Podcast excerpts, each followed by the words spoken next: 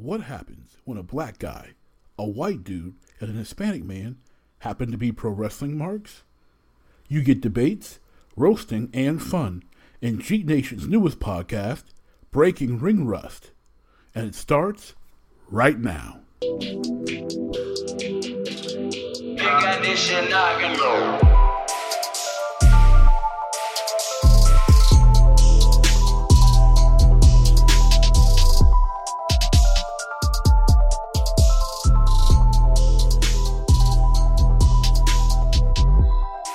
Ladies, gentlemen, boys, girls, marks, workers, everybody, welcome back to Breaking Ring Rust by Geek Nation. I am your host, Rockin' Mr. Magic, joined as always by my tag team partner, J Tizzle Tizzle, and joining us for this triple threat is JT's long friend, MP Matt Privet. Matt, welcome back to the show.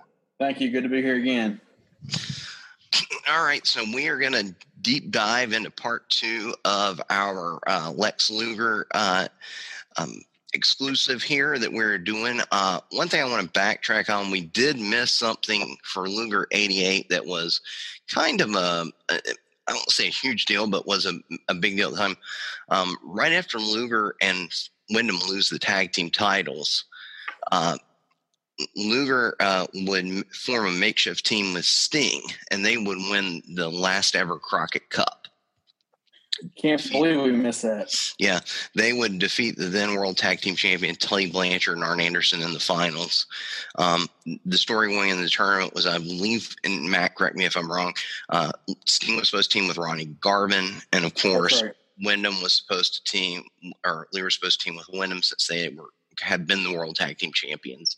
Uh, and so they got story that Garvin is injured, Forrest Luger and Windham split. So now Luger and Sting form this makeshift team, and they go all the way. Um, along the way, they defeat uh, Dick Murdoch and Ivan Koloff. They defeat uh, Midnight Express, and they defeat uh, the Powers of Pain uh, en route to the finals. Yep, that's that's how I remember. Yeah, and so that was uh, not a huge, huge deal, but it was a, a big story in '88. That did happen between the breakup of Windham and Luger, and mm-hmm. Luger challenging for the world title. I can't believe he forgot that, JT. Terrible, terrible, terrible. Uh, my bad. All right, so uh, we're going to launch into uh, 1989. Now we brought Matt in to be our our, our uh, Crockett NWA WCW era Luger expert. So we'll let him jump in here with uh, 89 Luger. What do you remember okay. about Luger starting in early 89? Well, in 89, he's coming off of the loss to Flair at Starcade 88. And really, uh, they they throw him together with Barry Windham again. Windham by now is the U.S. champion. He's held that title since April or, or May, uh, May. when he won yeah. a tournament. And it, it's kind of like uh, Windham's coming out of a short program with Bam Bam Bigelow, and here's Luger now, and can't throw him right back in with Flair. So let's just put our next two guys together. And they kind of just throw them together for a match at Chi-Town Rumble. I, I don't personally recall much of an issue leading up to this. They did not play all up the um, the betrayal angle very much, as I recall. It was just no. kind of like Luger's going to challenge for the U.S. title, and so that's what happens. This is the same show where Steamboat beats Flair for the world title, and um, they do this angle where Windham hits the ring post with his hand and, and hurts his hand. Um, I believe both men bleed. I know Luger's bleeding at the end of it, um, but they do the angle with you know, the old uh, belly to back suplex, and Luger gets his shoulder up, and he's the new champion. And Windham responds by pile driving him on the, the title. Yeah. And uh, so he's now for the second time the U.S. heavyweight champion. And that's how you get your heat back. Yeah, well, unfortunately, we wouldn't get to see anything else between the two of them for quite a while because Windham is going to leave for uh, New York and become the Widowmaker for uh, a cup of coffee up there. But um, yeah, he's the U.S. champion again, and that would be the belt that would define him really for the next two and a half years. Um, and you know, I don't know if you have any thoughts about that angle or that match, but uh, yeah. now here's the thing. Actually, before you before you jump into there, JT, when you mentioned that the belt defined, he did that belt defined him. Uh, when I hear people talk about. Um, you know, past JCP, past WCW, um, and talking about the United States Heavyweight Championship. I don't hear Luger's name mentioned that often. Uh, where where does he rank? You know, in the U.S. champions between of JCP WCW history. Well, if if you take the whole thing into account, he's got to be one or two as far as people who held that belt. He I can't. Uh, I'm trying to think if he ever held it after he came back to WCW. But, he did. Um, yeah, he, he he beat Bret Hart for the title. Yeah, between '87 and '92, he he holds it for on four occasions. And as we're going to talk about here in a minute, there's going to be one reign that lasts a, a year and a half, and um, over 500 days with the title. So uh, that that would be his belt for quite a while. Wow. Yeah, I, I believe Luger has. Um, he, I know he has a record for single longest t- U.S. title reign, and he either had and he's tied, maybe tied with Flair for most reigns or second to Flair, and I think he has the most total days with the belt. Yeah, I. Uh, he's got. I'm looking it up now and he's got 948 days with the title. That's uh, almost two. That's a lot of days. Wow. So, so that that would be his belt um, during this era. He he held it. So yeah, um, pretty much from from June July of '87 to, to July of '91. That was Luger's belt. Yeah. Yeah. For all but a few months, really. Yeah. Um, after he wins the title, he kind of goes through a brief period where they're kind of trying to figure out what to do with him. Windham leaving leaves a vacuum of heels. So Michael Hayes, uh, Freebird Michael Hayes, turns on him at a house show in Atlanta, and now he's challenging for the U.S. title, and that's at Wrestle War '89. Which that actually that turn's actually available on one of the disc. Um, I've seen that turn somewhere. I can't remember which disc it's available on, but it's a match where it's Barry and Kendall against Lex and Michael yeah. Hayes. And uh, Lex goes for the tag, and Michael knocks him out with the left hand. Yeah, I know that you can, Windham's pin him. I know you can see that on um, old WC World Championship Wrestling episodes from that era on the WWE Network. But um, he, he's actually he's the champ, but he, he doesn't wrestle on the Clash card. He's left off the Clash card in between then as a standby match because Steamboat and Flair go almost an hour. But at Wrestle War, Hayes ends up beating him for the title, and he gets a little bit of help from Terry Gordy. It's kind of a sloppy finish. Um, I watched it here just recently again, and but but it was a real shocker because Luke Hayes was not perceived as a, a legitimate singles um, challenger, at least in the mind of most fans.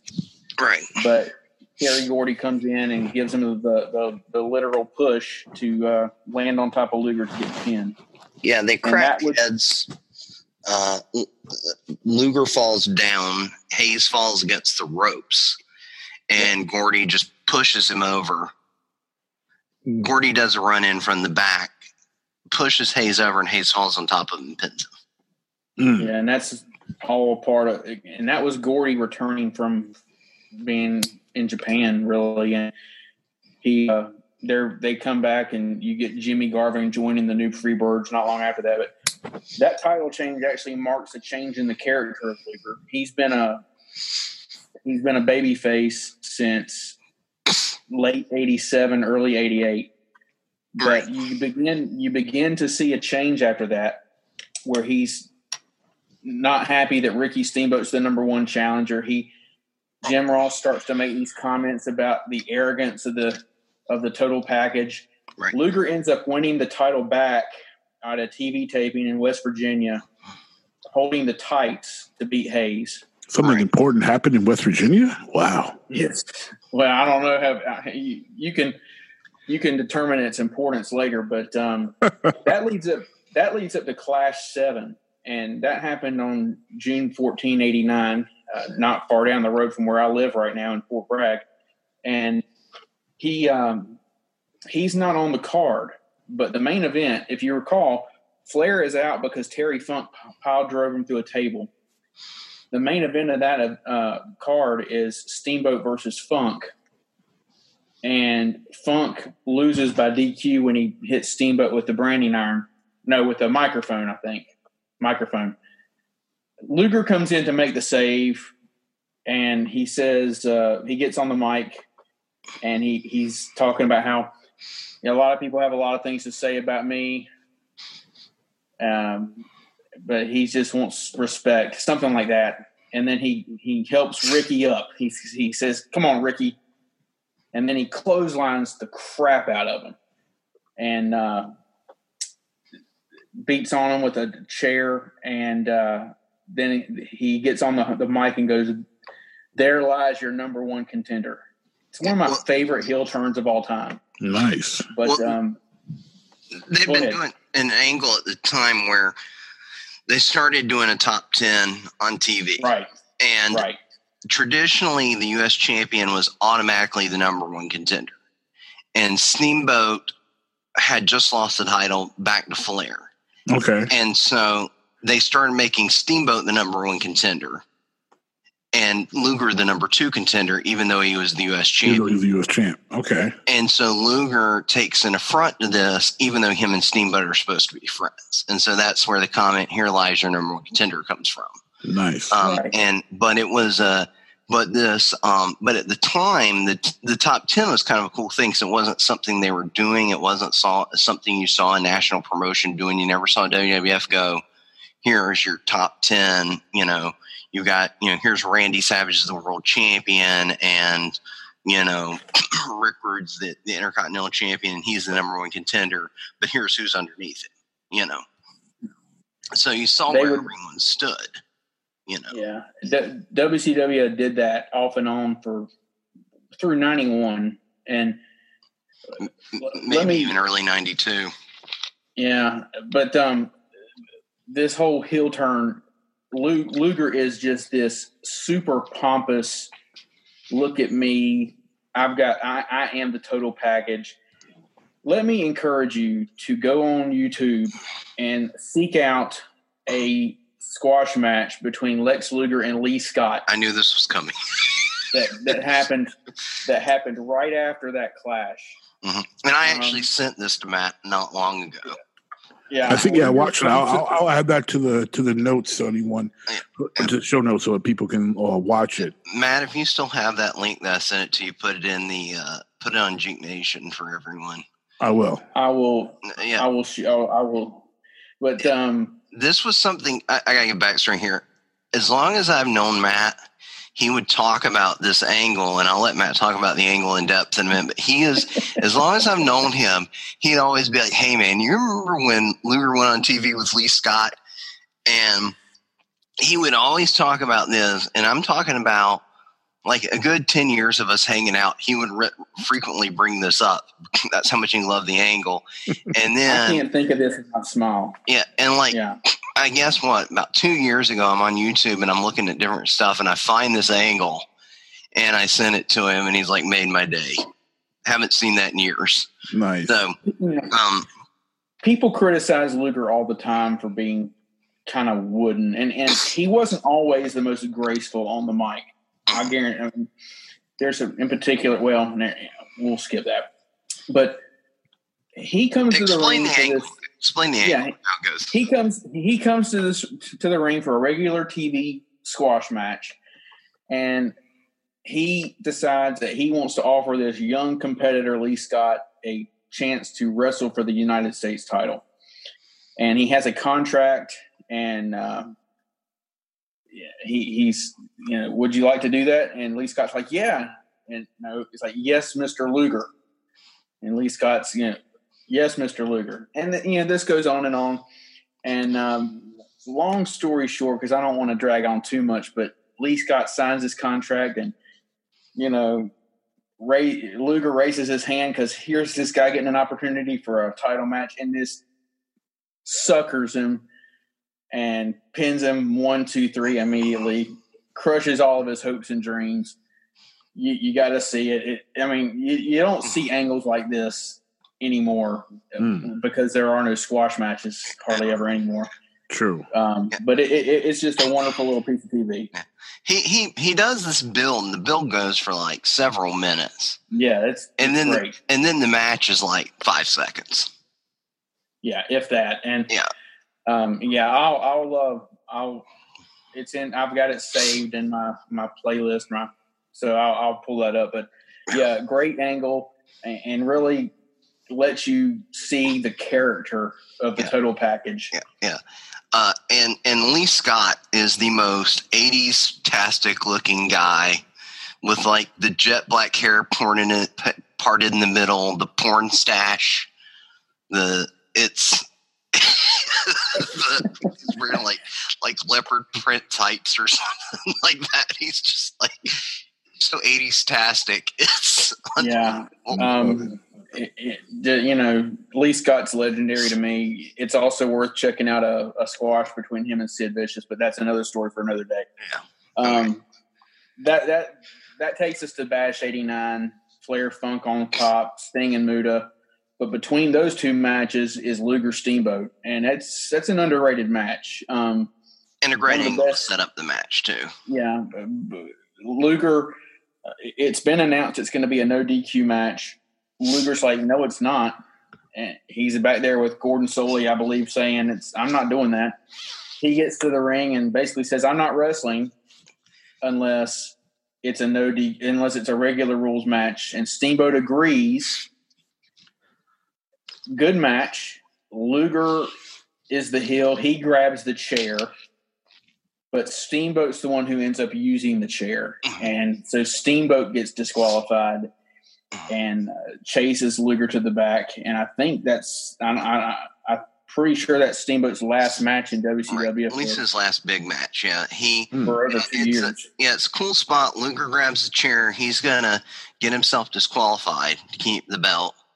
Uh, Steamboat double leg takedowns him, does the catapult into the corner. You know, uh, and Luger's face smashes into the chair, and he, you know, he staggers out. then Steamboat picks up the chair, does the old Steamboat baby face oversell of, you know, should I hit him? Should Right. I hit him? You know, Looking around the crowd. yeah, and then you know the referee's like, "Don't do it, don't do it," you know, because the referee let it slide when Luger's hit the chair because Luger's the one who brought the chair in the ring and was in possession of the chair. Right. But then Steamboat just waffles in with it.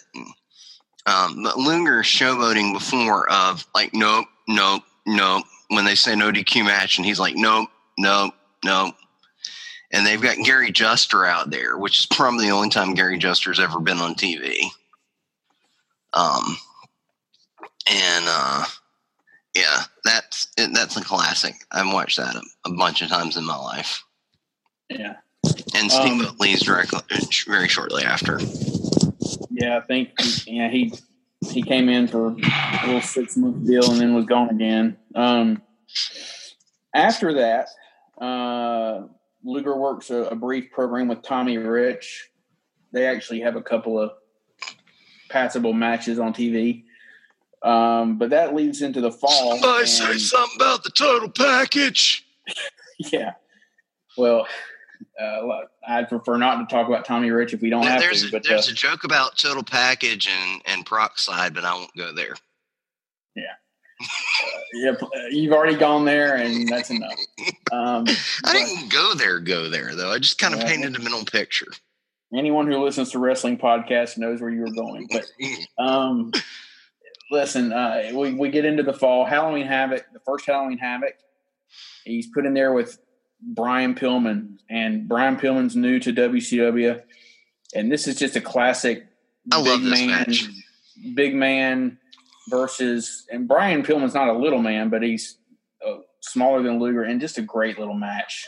Um, I love this match. Yeah, Luger ends up winning. He he'll he'll win a rematch at Clash Nine, but just a wonderful couple of matches they had, and uh, we're kind of speeding through here because there's so much to cover with Luger. But um, Luger, yeah, Luger, and has a a, a really uh, nice uh, hot shot to finish on Pillman too, and, and I don't know why he didn't utilize that more in his career.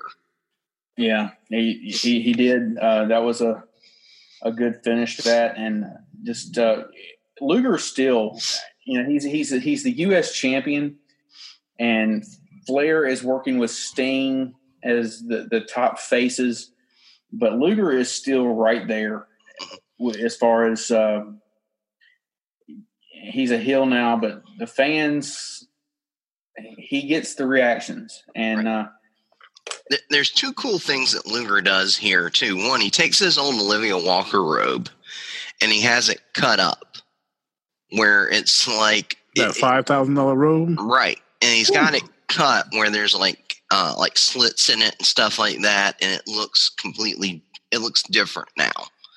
Um, and it had a cool look to it. And the other thing was he's like openly mocking the fans who are cheering him now like right. like saying i want you you know i want the fans to hate me and then he's got the fans that are cheering him because he's now a cool heel and he's mocking the fans like they'll be in chicago which is his fake hometown and he's mocking the chicago fans that are cheering him you know mm.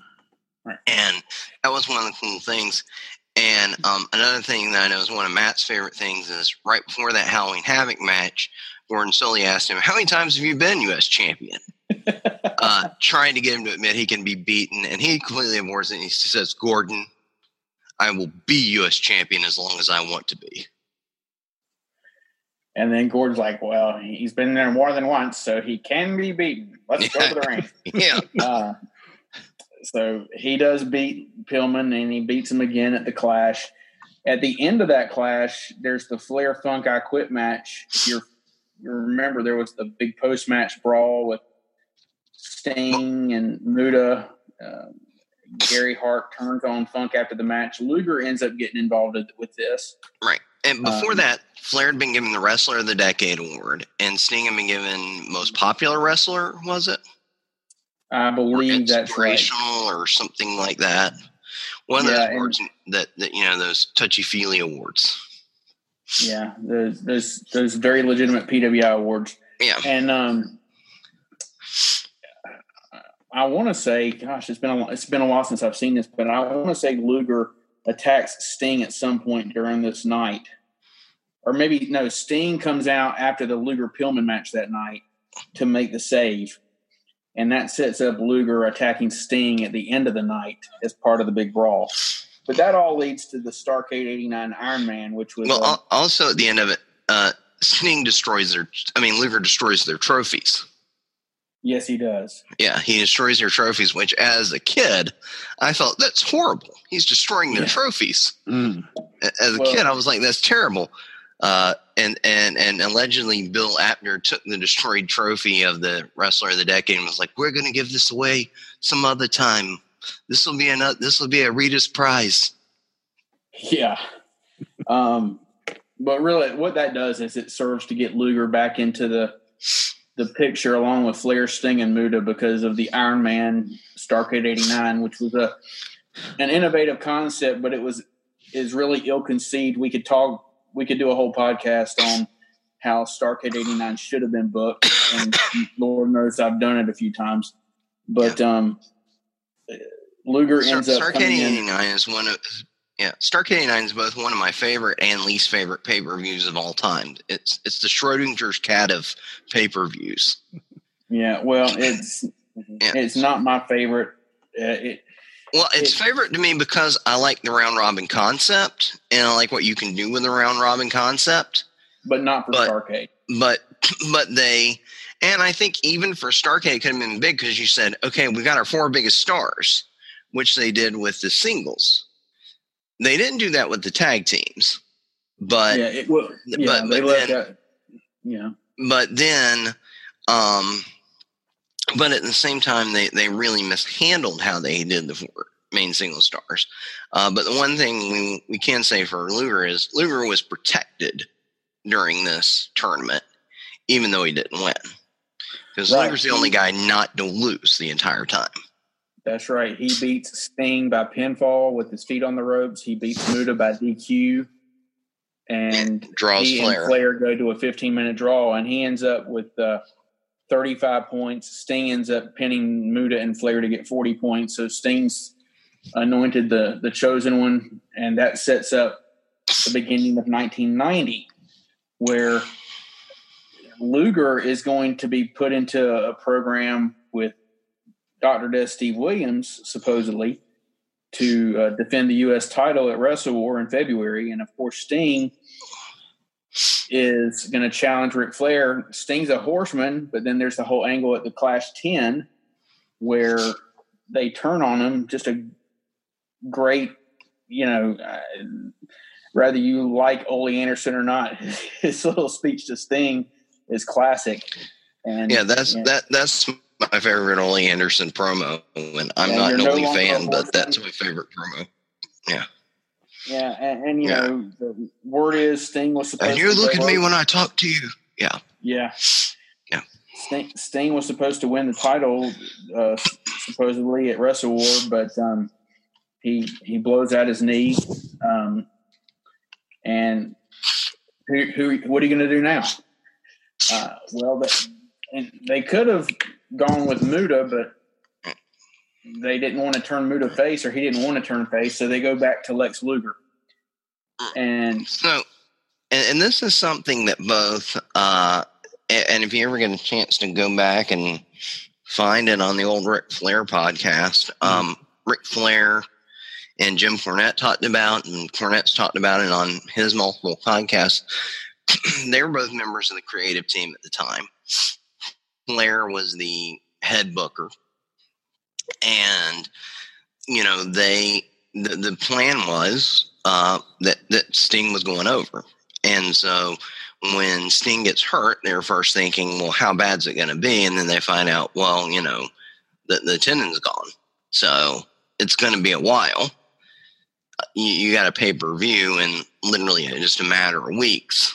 Uh, what do you do? Who do you insert in there?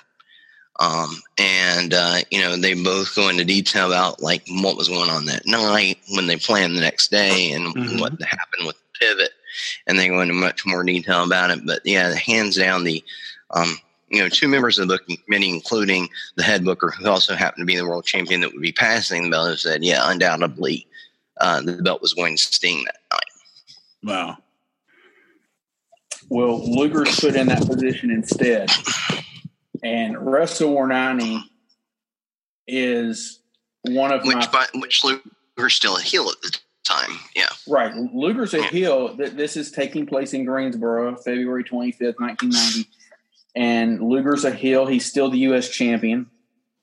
And this is his first chance to wrestle for the title on TV, at least, um, since Starcade 88. He, he did do house show matches with Flair in, in 89. Wait, so, But, so um, there, there was a gap from 88 to 90 where he didn't Yeah. defend it on TV roughly? about 14 months where Luger didn't challenge, wasn't in the world title picture. Okay. But now he's thrust back into it almost by default. And Flair and Luger end up having a really good match. And Except for Luger's figure four attempt. Well, yeah, Luger did try to do the figure four the wrong way, which was fantastic in its own way. But uh, just, I, I love the booking of how this ended. Sting comes down on crutches to pump Luger up, even though they're not friends. He wants to see Luger beat Flair. And Luger is already getting a babyface reaction by this time in the match. But now that that turns him babyface. He is on the verge of winning the title. Ole and Arn come down to interfere. Luger fights them off. They're on the floor. Referee's out. Uh, ref bump, of course. So Luger gets Flair in the torture rack in the middle of the ring. Ole and Arn circle around Sting. Ole grabs him from behind, and they're going to beat up Sting. Luger drops Flair, who would have been submitting, and goes out to save the Stinger and ends up getting counted out fighting off the Andersons. Mm. So Flair escapes. Luger is a babyface. Look at the sacrifice he made for Sting. Just a fantastic piece of booking in the middle of what was a, a disastrous outcome as far as Sting's injury was concerned. And sets up a sure rematch down the line, which would happen. Um, I don't want to talk too long without giving uh, a chance for comment, but the, Well, the whole spring of 1990 is the turning point in how people view Lex Luger, in my opinion. and there's and there's a and there's also a little known but very controversial event that takes place between here and Capital Combat too. Right. I want to talk about too. Um, but uh, but also, if you get a chance to go back on the network and watch Wrestle War '90, there's some really crappy matches on there. But there's two matches that are worth watching in my book. Um, besides the the main event, uh, one is um, the uh, Midnight's Rock and Roll match, which is always worth watching. Um, and uh, great comment by Jr. about uh, Cornette winning the the mixed doubles championship, and his partner couldn't have been he, he happier. Um, and then uh, there's uh, and then uh, just for an old school feel, the Andersons versus the Steiners. Yeah. Good stuff. Good stuff. Um, you look at the tag team, the tag teams they had in early in '90, and it's just insane. Um, but he he alludes to an incident that happened between Wrestle War and Capital Combat, and it's it happens in March, March 23rd. Um, there's a house show in Chicago, but Jim Herd brings TV to the house show Yes. and he he wants to put the belt on Luger there, and of course he's bringing TV cameras there so they can have it on tape. Mhm. And Flair vetoes this, and in his which no one tells Flair apparently. They just show up with TV cameras and said, Herd said the belt's changing tonight. right. Um, so they they don't you know Flair ends up winning when Ole gets help and or Ole helps and uh, they don't do it. Flair Flair from what I've read would have done it if they let him out of his contract, but he they weren't going to do that. So the title does not change hands there. Um, that leads though to Capital Combat in May with a cage. Now I don't think they advertised ahead of time that it was going to be the Thunder cage. I think they Mm. I think they just said it was going to be a regular steel cage. And just But said is- cage, yeah. Yeah, it is a, a Thunder cage, Mhm. and it's I Flair. explain the Thunder Cage too. Yeah, that was just about to say.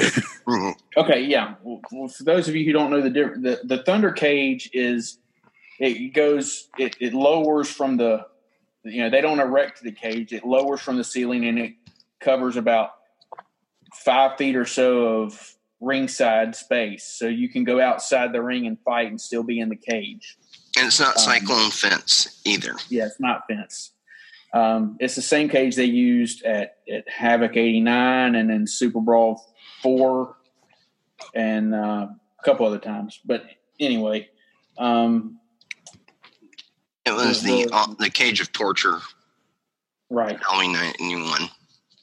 Luger comes into this match having been in the hospital for a legit staph infection uh, for several days before this, and they make a, a thing about that on the pay per view.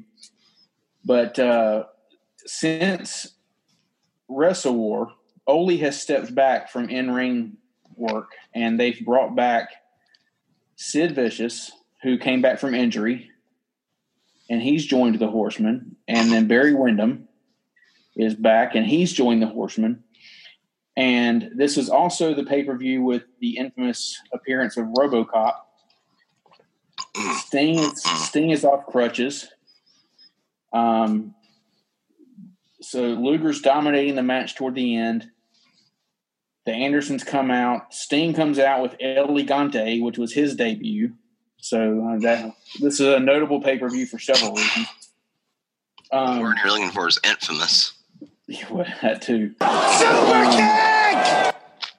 They end up fighting the horseman away from the cage, but then lo and behold, the cage lifts up off the ground. It starts to raise, and Barry Windham slips in while Luger's got Flair in the torture rack for the DQ in a cage match. And this is my least, as much as I loved the Wrestle War 90 booking, this is my least favorite booking and maybe top 10 worst booking decisions of WCW. I, I mm. am firmly of the opinion that Luger should have gone over here and that Sting should have come back at, at Bash for some sort of war games or something with Flair and then give Sting the title down the line a little bit later. But um, Luger gets screwed out of it. He's had four chances at the title now on pay per view and he's come up short all four times, and all four times there are nefarious circumstances, and he's got this label of choker. Mm-hmm. But it's all to set up Flair and Sting at the back that year, where Sting's going to win the title. But man, it left a bad. I mean, I'm a Luger guy, and I, I admit my own bias there, but I think they could have done this so much better. So here, and here's the, the backstory behind why they didn't. So and, everybody has their own opinions on this. And here's what uh, what Flair said um, as his position as the booker at the time um, and as a champion. Flair had a unique clause in his contract. He had a veto clause, so he could veto things that involved him. And so he says that you know, at you know, as we talked about, one point in time, it's kind of even running between Sting and Luger as to who's the next man, who's going to be the next guy, and I guess they decide it's going to be Sting. So he tells Sting, "I'm going to make you." Sting gets hurt. They want him to put the belt on Luger instead. He says, "No, I've already told Sting I'm going to make him." So if I put it on Luger instead, I feel like I'm betraying. He's going back on his word. I, and then, it, so basically, he says it feels like one, I'm betraying the thing. Seeing says plus. So if I put the belt on Luger, and then, you know, then he, then I get it back, and then I turn around and put on Sting. It's less special for Sting to get it after Luger just got it if we're going to just do like this, like hot potatoing with the belt. Now, nowadays that doesn't make much sense because they we went through the, the attitude era and in the early 2000s where they always hot potatoed the belt. But back then, you had year long title reigns and you didn't hot potato the belt. And so he didn't want to do that. Um, and Cornette talked talk about the same time. He says, well, you know, it was also proposed of, well, what if Luger won the title and then he turned heel, heel and dropped the belt to Sting? Well, it wouldn't mean as much if Sting didn't beat Flair. So that's where a lot of that came from. So depending on which camp you're on, you can either go, okay, well, I see why Flair didn't drop the belt, or you go, well, Luger got screwed. Right. So it's just, it just depends on you know, and I can see both sides of. I can see where okay, Luger got screwed because he had all these opportunities, and at the same time, Flair's fighting a war with Jim Herd. They never got along, and Flair's afraid if hey Herd's pushing Luger, I don't want to go that way, and if I do these things, maybe there's something out there I don't want. At the same time, Luger didn't care. Right, Luger. I mean, he, he it's not emotional to him um, and you know, as much as I love Flair, there's definitely an aspect of this where he's protecting his spot too, mm-hmm. and I understand that from his perspective. Uh, just not not what I would have done. It wasn't what I liked as a fan for sure. And the more I've thought about it over the years, I, I would have gone with Luger here and maybe coordinated coordinated Sting at uh, Starcade or or maybe the Bash the next year. But um, yeah, that's how it worked. And uh, let me ask you a question. Um, Sting Flair or Luger Flair? If you had to pick one match to watch, would you rather watch Luger Flair or Sting Flair? Sting and Flair. Really? Yeah. yeah. I, I, never liked their matches against each other as much as most others did. I don't know why. Um, but uh, I would take Luger Flair any any day. But uh, I don't know. Just thought I'd ask. See, I, I, am a like I, I uh, of the, the Sting and Luger matches, I like their their first one at the Bash, and I like I actually like Capital Combat. I thought the cage match was a fun match, regardless of the ending. I thought the match itself was a fun match, and I actually thought lifting up the cage and having Windham come in was an interesting way to get out of the cage stipulation because you didn't just have a a cyclone fence cage that's you know, a couple of feet off the ground and then six feet high that you can climb, you know. You actually had a giant cage. How do you get inside there to interfere? You know. Yeah, I mean, it was an interesting way to get around it, uh, for sure. Yeah. yeah. Um, and so it was, you know, but but um, I didn't really enjoy their their capital. Uh, I mean their uh, their Wrestle War ninety match. Um, that much. Um, I did like the Starcade 88 match, but um, I don't know. I think I, I have a, a, bitter taste in my mouth about that one because it was like, oh, you mean Luger lost again? You know, right. when I was a young Mark. So, yeah. Um, um, well, I guess we need to. But I really appreciate that rifle shot, chair shot, though. That yeah. Going off like a shotgun. Yeah. So yeah. So um, so after uh, so after the Capital Combat, then we have um, a very famous uh, Great American Bash match against like uh, against Sid Vicious. No, that's a clash. Yeah, it's, clash match. Sorry, clash against Sid Vicious. Yeah. Um, they had to be short on time for whatever why now, now, did that match go over well with the fans? Because it sounds to me like that could end up really being a, a hot mess. It only lasted about five seconds. Yeah. Well, first thing you have to ask is why would they? I mean, those are two that that to, to people who that's a match you would have expected to be built up. Mm-hmm. This was just thrown together because that's kind of a dream match. Two big muscle guys, and for, for fans, um, they just threw that match together and Luger pins him with a clothesline in five seconds. And yeah. it's it's just yeah. Well, what's it's, happening is that they they ring the they do the reintroductions, they ring the bell.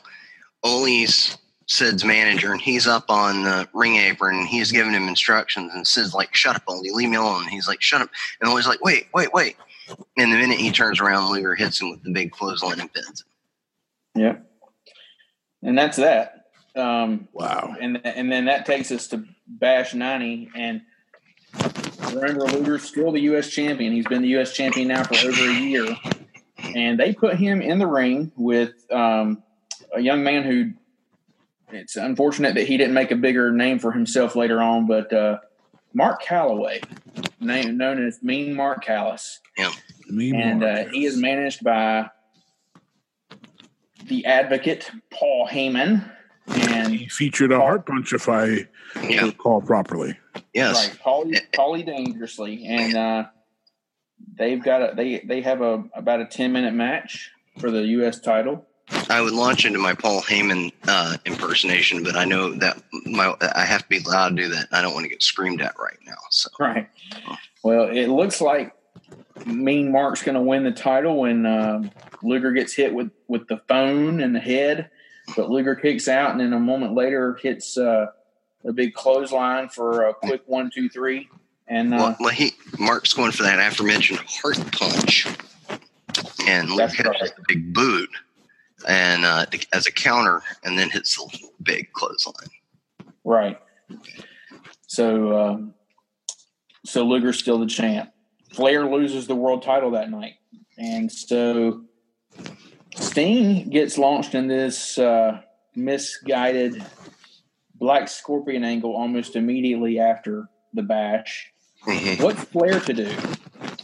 Well, Flair wants another shot at the title. So what's he going to do? He's going to wrestle the number one contender, who's the U.S. champion. And so at the next Clash of Champions, Clash 12, I believe, um, we have the unique position of Luger defending a title against Ric Flair. And uh, that ends up in a DQ when Stan Hansen, who's new to the area, is mad that he's not ranked higher and he wants to get to Luger since Luger's number one. And that sets up a Luger Stan Hansen feud Mhm. for the fall. And he kicks the crap out of Luger. Goes over clean uh, against Luger. Well, I was, I was talking about it. The Clash. He kicked the crap out of him when he came out there. Yeah, Like, like that was not a that was not a work beating. That was a shoot beating. Mm. right. Yeah. Well, yeah, he was also blind as a bat. So Yeah. Um, and I guess he still is. But um, that sets up Halloween Havoc 90, where Hansen wins the U.S. title clean in, in somewhat of a shocking finish. So Luger's U.S. title reign ends after, uh, I think, over 500 days. And I think it's 504 days, 17 months. There you go. Um, but uh, he would get it back at Starcade that year in a uh, in a, in a Bora match. But but There you you're forgetting one very important fact. At at the Clash of the Champions between there, he defeated Motor City Madman using a version of Stan Hansen's lariat. Well, I mean, and and I guess since we're going to say that, I, sh- I neglected to mention he also beat the Blackmailer at Clash Five in 1989. But you know, I wasn't going to bring that up, but you know, sorry, and that was Jack Victory, by the way. And sorry, I sorry I left off that important detail. well, I, I was just going to bring that up because I remember uh, Luger using just basically a regular lariat, but uh, Jim Ross going, "That looks like Hansen's lariat. That looks like Hansen's lariat." Yeah. So um, I, uh, how how I don't know the Hansen's lariat. So how distinctive is this lariat? I mean, It's pretty distinctive. Hansen throws uh, like a crooked arm clothesline from the left side, um, and he throws it almost like a punch. It's um, like he turns his whole body when he does it instead of like just holding his arm out for for a clothesline like most people do. He has his body like at an angle, and then he just kind of swings his arm with his body, and in a kind of a big motion and hits you with it okay, and and if you see guys, especially in Japan, really sell it, they'll 360. They'll Yeah. like the way they limp, sell the uh, JBL's clothesline. right, and and JBL, uh, 100 percent got it, but yes. from from Hansen, but Han- Hansen, um. I mean, Hansen just looked like he, he killed you when he did it, and, and there's His nickname- compilations you can watch. Yeah, Yeah, I mean, his nickname is Stan the Lariat Hansen because of how Yeah. how uh, associated he is with that move. Yeah, I mean, if you if you hit some, I mean, if you really hit somebody like that, it really will knock them goofy. So, Yeah. he, you know, he, I mean, he, and I'm pretty sure uh, some of those videos, especially being as blind as he is and as stiff as he worked anyway, some of those videos guys aren't selling when you see Right. them get hit. Wow. Yeah. Um. But yeah, they we- get, they go to Starcade, and there's a, a, a an apparent dusty finish or false finish, whatever you want to call. Yeah. Uh, where Hansen appears to win, and they uh, Luger knocks the referee out, going for the fourth corner, and uh, then Hansen hits Luger with his boot, and then touches all four corners in front of a second referee. But lo and behold, the first referee did see him touch the corner. hmm So, um, And, and this is the first time Luger is victorious, quote unquote, in Starcade. ah, yeah. Um, so going into late ninety, um, Luger's you can actually find Luger teaming up with Big Van Vader on TV for some reason against like the Big Cat and things like that. But uh, in early ninety one, he's kind of and they were doing some some weird things too. I remember this. Um, they were doing some things uh, around that time with uh, Big Cat and him on house shows because Big Cat was using the torture rack too. And I remember in the Omni them doing a football match between the two of them. Actually, that I think you're thinking of uh, the Meadowlands on the same card where Flair beats Sting for the title again. Uh, well, I think um, they did one in, in the Omni too. And well, they may have, but uh, they did do that at, at, the Meadowlands as well. And uh, mm-hmm. I wanted to mention that Luger ends up working with uh, Stan Hansen's buddy Dan Spivey at Wrestle War '91. A, We're forgetting that. I was going to mention that before that. There's the Clash, the tag match. Yes, right. Where Which Sting, yeah, Sting and Luger uh, team up uh, for, uh, and they're going to challenge Doom for the tag team titles, and uh, they are doing really well. They're dominating the match. And then Dan Spivey, who is uh, Stan Hansen's protege and tag team partner in Japan, comes out and attacks Luger, causing a disqualification. And sets yes. up um, uh, a U.S. title match between the two of them at uh, Wrestle Yes, uh, a match that Luger wins. It's a pretty decent power match. Um, I'd say it's, it's an most, underratedly good match. Yeah, but it's most noteworthy because of what happens after it. Nikita Koloff has shown back up for the first time in over two years. Um, well, about two years, and uh, he is going to present the winner with a brand new U.S. title belt. The reason that's the case is because now WCW, it, the NWA is now known as WCW, and so they need a new belt. And Luger is presented with the title, all right. Koloff uh, says, Luger, I have something I have been wanting to give you for a long, long time. And let me tell you how much I appreciate that. That he, you know, an angle that actually goes back to history that's longer than three to six months in the past. Mm-hmm. Koloff makes reference to when Luger beat him for the U.S. title in 1987, and they've still got a thing with each other. And that was you don't see that hardly ever anymore. But um, something to be appreciated that Koloff comes back after all these years, and he's you know he got cheated out of the title in 1987, and so he's going to present it to Luger by hitting him in the head with it.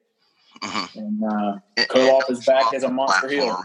Yeah and uh, yeah, and so this is uh, and, and, an interesting thing here is that so when Ted Turner bought JCP, Jim Crockett Promotions, he had licensed it as World Championship Wrestling. Right. Um, but they were still using the NWA name and the NWA titles, when they'd say we're World Championship Wrestling, but NWA titles.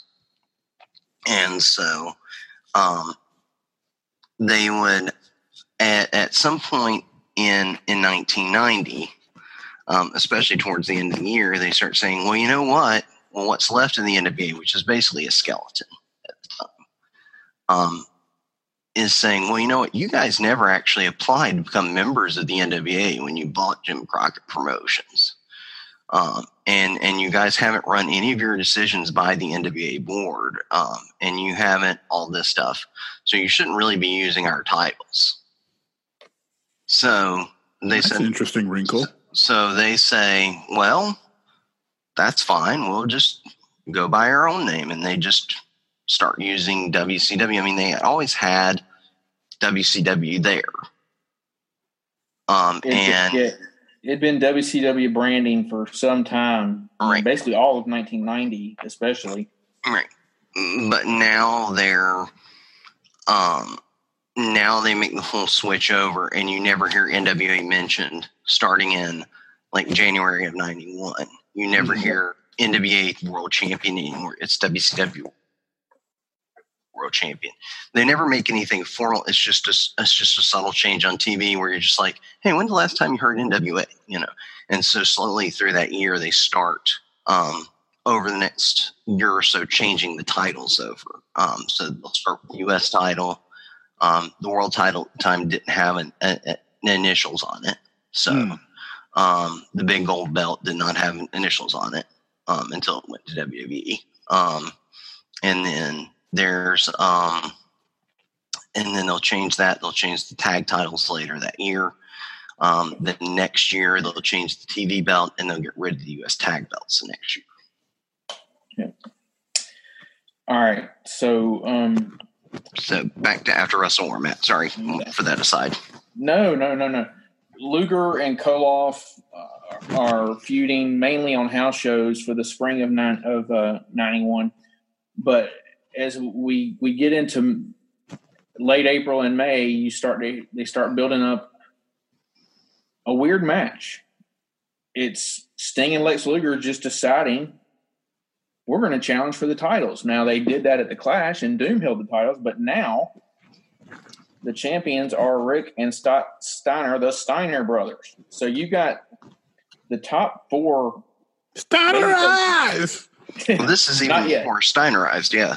Yeah, Oh. not yet. Oh man, I'm too I- and- early. Yeah. Mm. Um, but you got the top four baby faces in the company wrestling in a tag team match Yeah. at SuperBrawl at the first SuperBrawl in May of '91, and On a match that on paper doesn't work.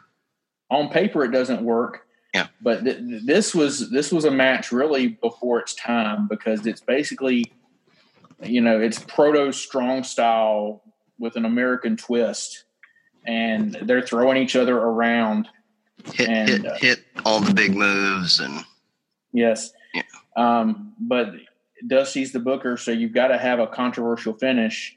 And that controversial finish is the shadow of Nikita Koloff coming down the aisle with his arm clenched for the Russian sickle because he's going to hit Lex Luger with it. and But, the chain man, is wrapped around his the Russian Yes. chain is wrapped around his arm. And Dusty Rhodes is like, that looks like Nikita Koloff. And uh, Sting pushes Luger out of the way. He takes the hit and ends up getting pinned because no, no one, everyone's like, what in the world happened?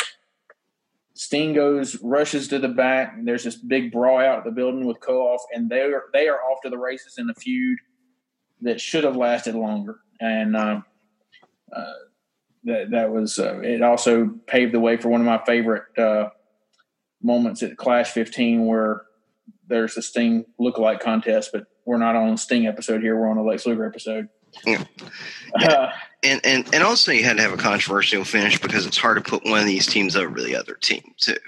true, absolutely. and they're both And, baby uh, faces. So, um, but yeah, it was yeah, it's and and and that match uh, goes on to win match of the year, and that's the only time that Lex Luger's ever going to win match of the year.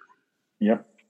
So this was um, now. Now I will say this: um, I don't think that match deserved match of the year. I think that's a case of a spectacle winning match in the year. The, I agree. the I it's more about the presentation um, because no match deserved to win match of the year that year more than Hart and Perfect at SummerSlam did. I agree completely. Uh, I, I I enjoy watching that match, but I, I don't love that match.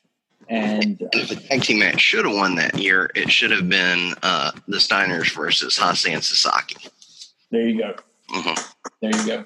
which is Um, still probably my all-time favorite tag team match. Okay. Um, well, Luger is is now for the summer. Flair's the champ. He needs something to do. We're gonna put Flair against Bobby Eaton at the Clash, and then Lex Luger versus the Great Muta at the Clash.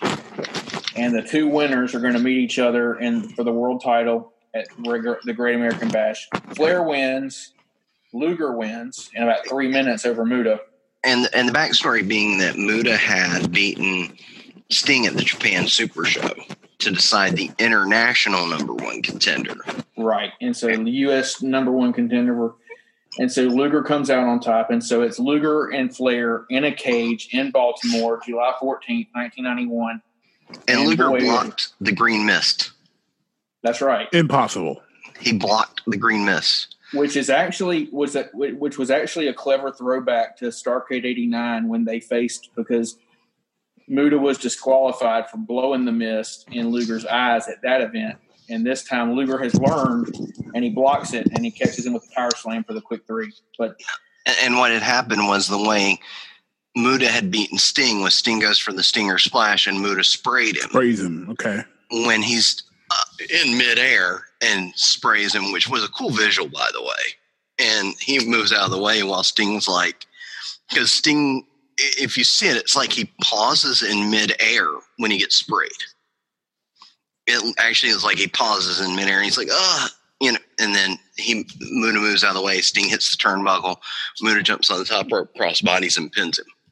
Right. So, um, and then so the whole thing was leading up to the clash was Ken Luger, you know, do something about the mist. Sting's been training him on how to avoid the mist, and like ducks a clothesline or something like that.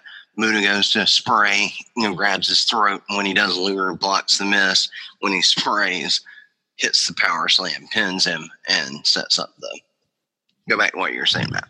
Well, it sets up Luger and Flair, and I was looking forward to this match because I feel like finally Lex Luger is going to beat Flair and be the champ.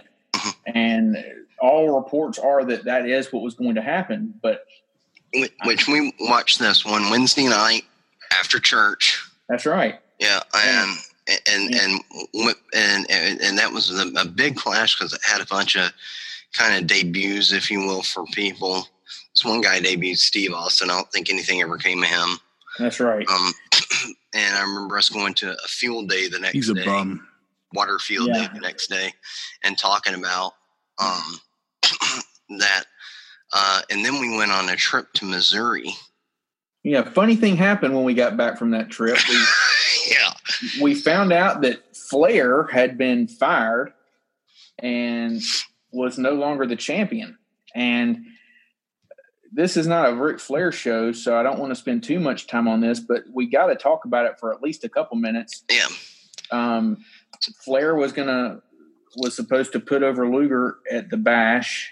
Um, there's contract negotiations between him and Jim Herd that aren't going well. Herd's decided he's had enough. Flair says, you know, you know, he's he's Herd says we'll put over Barry Windham at the TV taping instead. Flair doesn't do it. Uh, he, he he's not, and he, he, you know, if you've seen the DVDs, you know that he sends Doug Dellinger to Flair's house to get the belt, and Flair's like, "You got my money for the deposit I paid for this." Flair is going to end up taking that belt with him to New York, Mm. and all of a sudden, you know, the, So I- the we want the we want Flair era begins. Yeah so those uh now what's interesting was too. I still remember this. The Charlotte Observer reported that one of the main problems, and this was I don't know how accurate this was. Again, it was in the newspaper. Was that Herd had offered Flair a new contract that was half of what Flair had been making. Flair was making Mm-mm-mm. Flair was making um do the math. He was making fifteen thousand a week, and I remember Steamboat telling me the same thing one day. Not telling me directly, but I had overheard him say that. Some Wow. um, I'll so take making, Now- that now. so he's making seven hundred eighty thousand a year, guaranteed, and that Herd was offering him a new contract for three hundred ninety thousand, and Flair was like, "I'm good." And Right. he, he didn't want to take the, the pay cut in half. Herd's wanting to diminish his role in the company, cut his pay, put make Luger the new man, and you know, so not only is Flair not on top anymore, he's making half as much money, and you know, Flair doesn't have the sweet guaranteed deal anymore. Um, so So he takes his he takes the belt with him to New York, and uh, that means that you know you can find YouTube videos of Gary Cappetta at the Meadowlands, I think, announcing this to the crowd and them just booing all over it. But uh, they end up putting Luger and Windham in the cage at Bash 91, which is kind of legendary for how awful an event it was, and it Right. really was. Now, mind you, before then, Windham was scheduled to be in a tag team match with Arn Anderson and pulling dangerously against the Steiner brothers and Missy Hyatt. But they, you know, they, they couldn't even put that on because Scott Steiner tore his bicep right after the clash. Did his bicep look at Missy? Huh? Did his bicep look at Missy and get scared? Uh, maybe so. Uh, I think it was actually happening in a battle royal on a house show. But uh, No, it was at the clash when uh, the Hardliners Right. attacked him. well, that's what they said. But uh, he wrestled in a, a couple house shows after that. But I I don't know. Maybe he did injure it there. But um, yeah, they couldn't even put Missy in the cage because the Maryland State Athletic Commission they didn't really talk about this on the on the broadcast, but they couldn't put a man and a woman together according to the regulations there. So they ended up having Rick Steiner go it alone against Arn Anderson and Paulie Dangerously in a cage, but it was just a mess. Luger ends up in the cage with Windham, and the crowd is crapping all over this whole pay per view. We won't Flair. We won't Flair. We won't Flair. They they they have a a kind of disjointed match. I've always wanted to like it better than it really is because it, Luger won the title. But truth be told, it's not a great match. Um, I don't know. I always liked that match. yeah, well, yeah, it doesn't hold up for me. Um, But I mean, after watching the rest of that pay per view, I mean, that match looks like a five star classic. yeah, well, they did. They honestly, they didn't have a chance to succeed in, in the environment they were in. Um, but but that match is remembered because Harley Race and Mister Hughes come down. Harley Race says, "Now's the time." Luger hits Windham with a pile driver, which I've never seen him use before this match, and he pins Windham for the title. And and the crowd is is confused as to what just happened. And they really wouldn't find out for sure until they watch TV that Luger's just turned heel. So Yeah. here's here's the other thing. Um, Flair took the belt with him. They've ordered a new belt, but they don't have one. Oh yeah, So so they took a um they took a um, belt that Dusty had from his Pro Wrestling Florida promotion, and they just went to like a trophy shop and got one of those metal plates that you just slap on a trophy, and had World Heavyweight Championship printed on a plate, and just slapped it over the Pro Wrestling Florida logo.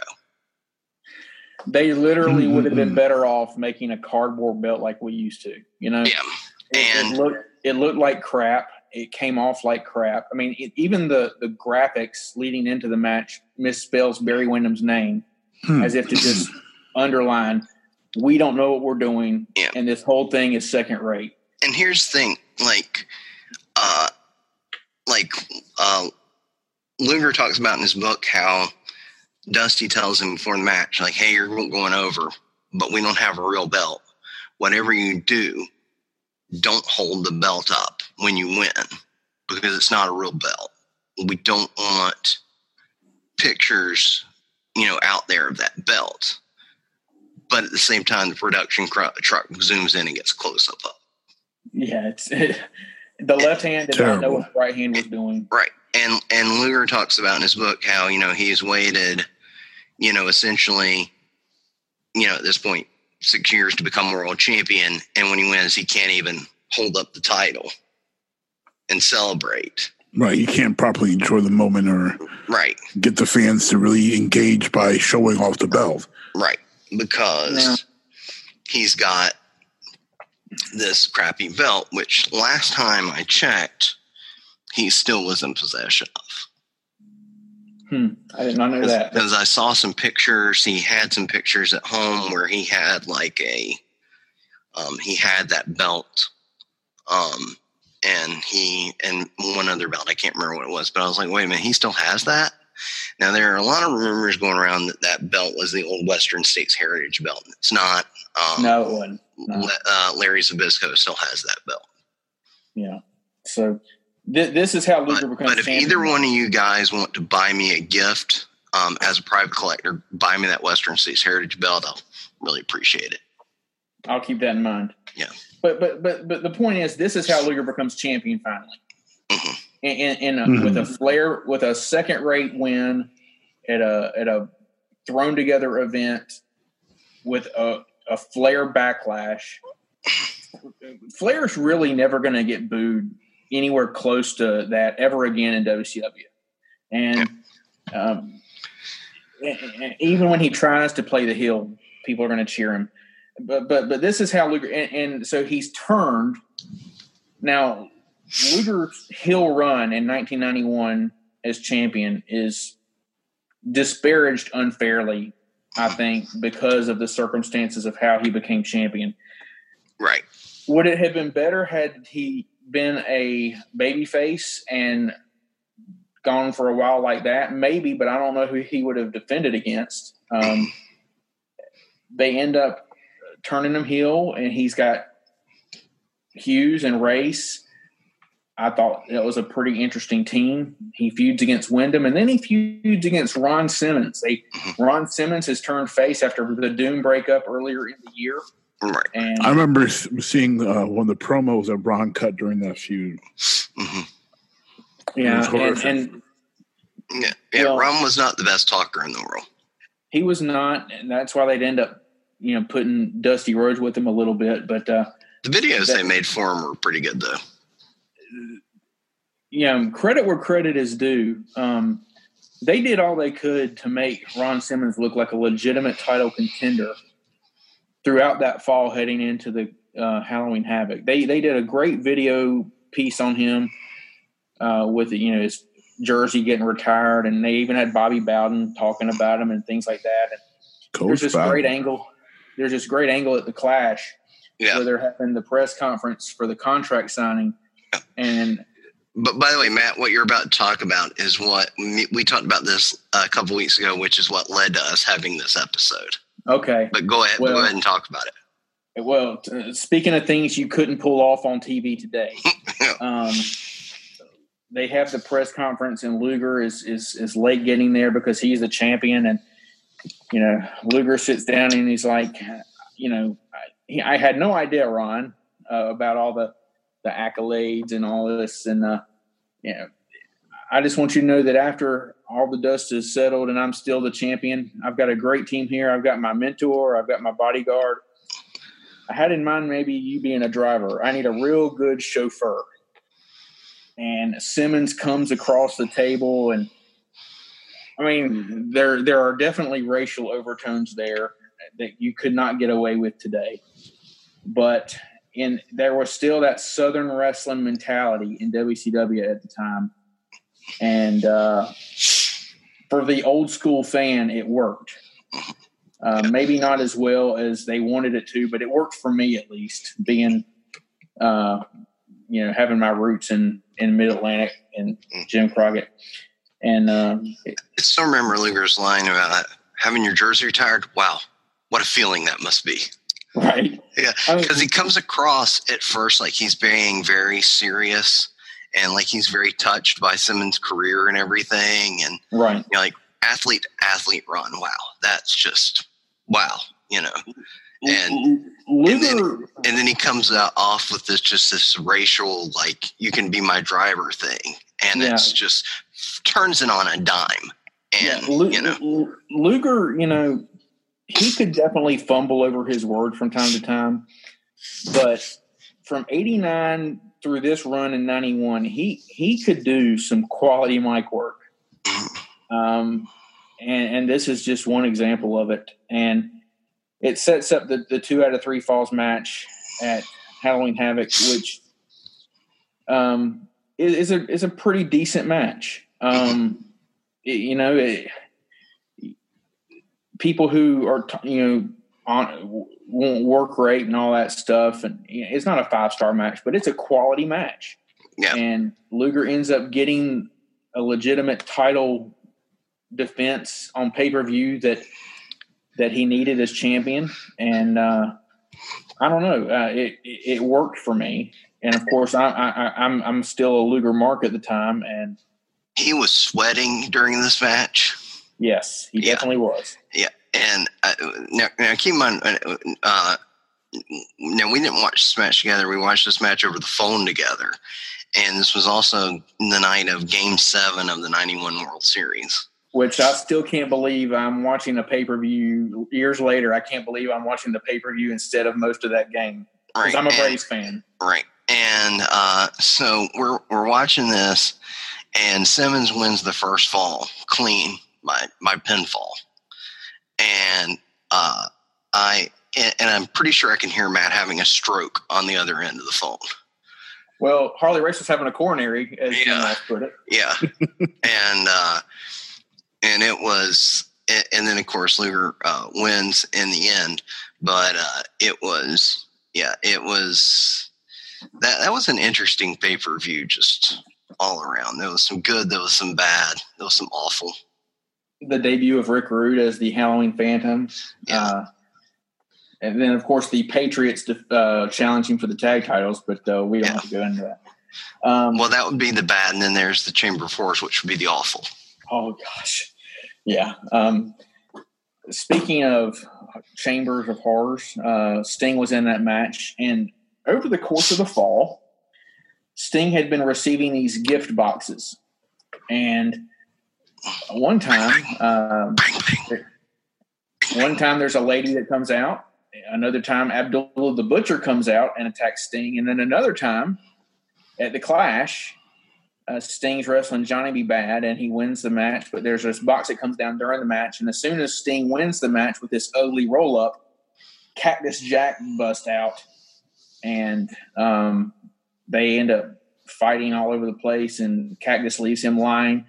Later that night, uh, Cactus doesn't grab a bad blaster and hit him with it.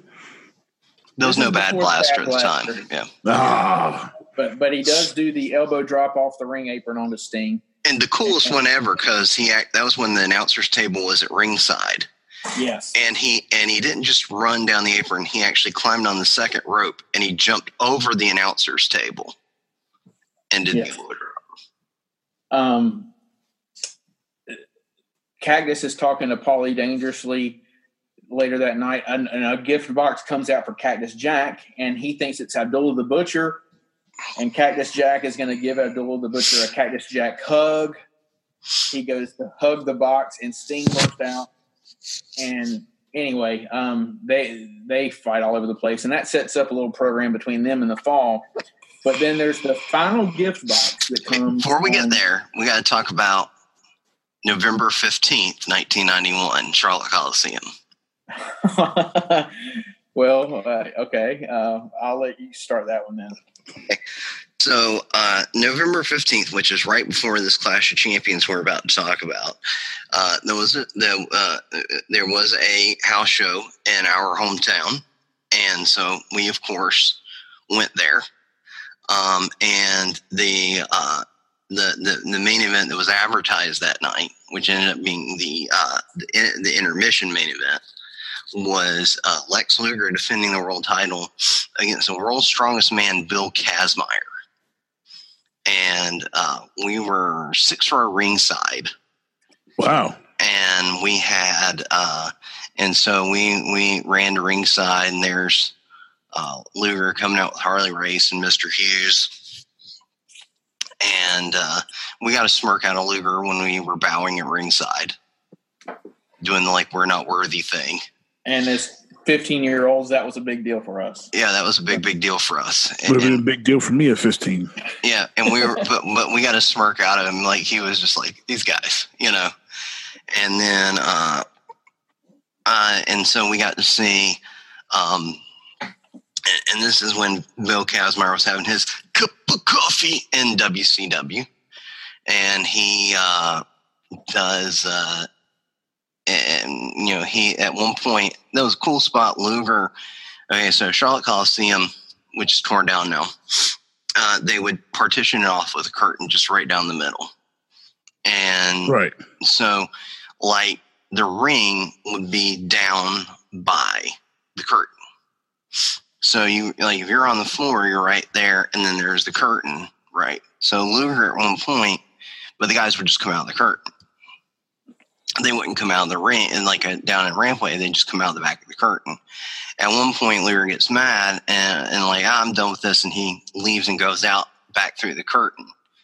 Kazmaier just goes back there because he's the world's strongest man and picks Luger up and carries him back through the curtain and throws him back in the ring. You know, I always thought that was cool because you know Luger's a huge guy and Kazmaier picked him up like he was nothing. Right. But um, Go ahead. Um, well, Luger wins. Yeah. Uh, obviously. Um, th- that you know, he he was he was going to face Rick Steiner Mhm. at the Clash. He and Steiner had a, a minor little TV program where Steiner pins him in an impromptu match, kind of like a you know I can beat you type deal, and he and he pins him. So that sets up a title match. Remember, Scott Steiner's still out with an he. Scott Steiner shows up at the, the Halloween Havoc for the Chamber of Horrors, but he doesn't do much, and he's still he's still recovering from his injury, um, really. So he's just in Rick's corner. But earlier that night at the Clash, the final gift box for Sting comes, and it's it's a more elaborate chariot type box, and Medusa comes out and she's doing a little dance in front of Sting, and uh, Sting Sting howls. Sting does his ow, and then that's the signal for Luger to come out and clip Sting, um, and then smashes. You know, he had the surgery on the the knee the year before. He Mhm. he he initially grabs the wrong leg to slam it into the rampway, but uh, you know, can Sting make his title defense that night against Rick Rude? Um, which is a whole nother angle, but uh, ends up pinning Sting later that night. Uh, so now it's it, we've transitioned from Luger Simmons to Luger Steiner. Luger Steiner would continue a little bit through the, the December month, and but really everyone knows we're getting to Luger and Sting. Um, and that year, Starcade, they didn't do an Iron Man this year, uh, and, and in 1990 they they did a few regular matches, but they also did the Pat O'Connor tournament, the tag team tournament. This year, the gimmick was Battle Bowl. This was the initial Battle Bowl, which I always thought was a fun concept. But I, I, again, it's one of those things I would not do at Starcade. That's But, just fun to say. Battle Bowl. Battle Bowl, the Lethal Lottery, and uh, it, you know, it, it- interesting concept. I mean, there's a lot of different things you could do with it, but um, Yeah, I think I think it was better when it was a standalone pay per view, um, or maybe part of something else, but not for Starcade. Um, but yeah, the the first, and I really didn't like it when another uh, podcast kind of slammed it and called it the worst pay per view in WCW history, because I thought the first one was kind of fun, and there were some Yeah. fun matches there. Um, I think you were at my house if I'm, my memory's right. no, you watched it with Ricky. I watched it later with you. okay? Okay. Um, well, You had to watch let Ricky watch it because his dad had to fix your couch from when me, you, and Jerry broke the couch. Was that another I- was that another power bomb episode? No, that that was that was a, a crazy friend of ours named Jerry uh, shoving uh, me shoulder first into a, a couch. Okay. Well, that's anyway. um, Sting wins Battle Bowl, last eliminating Lex Luger, and uh, you know Sting's kind of this is a you know Which Luger would, yeah, Luger would earn his position there um, by uh, he would team with Arn Anderson, and they would defeat the stellar team of Tom Zenk and Terrence Taylor, That's right. Yeah.